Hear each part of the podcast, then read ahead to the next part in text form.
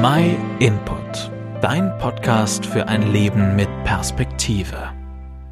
Was für ein Chaos, wenn wir vielleicht vor lauter Terminen nur noch ein Durcheinander im Kopf haben. Die Pandemie hinterlässt auch immer mehr chaotische Zustände. Und dieses Chaos scheint aus dem Ruder zu laufen. Ursprünglich hat das Wort Chaos so viel wie nichts oder Leere bedeutet, also genau das Gegenteil. So beschreibt die Bibel am Anfang auch die Erde, bevor Gott sie mit Licht und Leben gefüllt hat. Die Erde war formlos und leer. Finsternis lag über der Tiefe.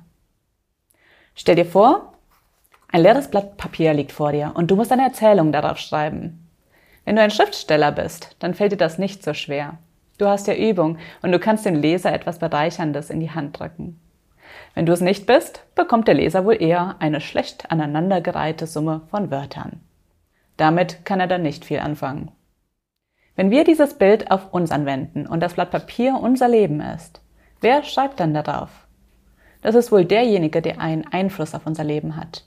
Die Eltern, die Lehrer, der Chef, die Politiker.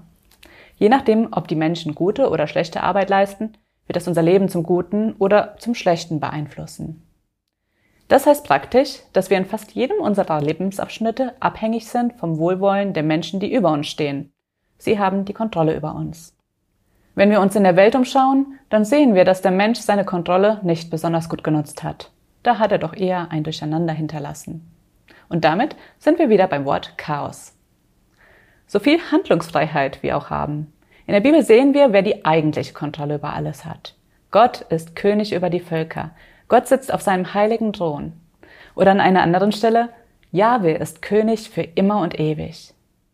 Davon scheint mir im Moment nicht so viel zu merken. Und trotzdem, die Erde dreht sich immer noch weiter. Der Mensch ist noch nicht ausgerottet worden. Und Wasser und Luft sind immer noch vorhanden, um uns am Leben zu erhalten. In der Bibel lesen wir über Gottes Größe und Herrlichkeit, aber auch, dass er selbst Liebe ist.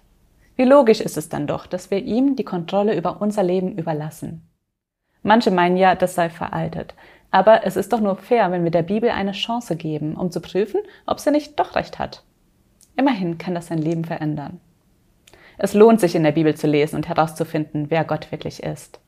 Wenn du keine eigene Bibel hast, dann schreib uns einfach eine E-Mail oder hinterlasse uns einen Kommentar.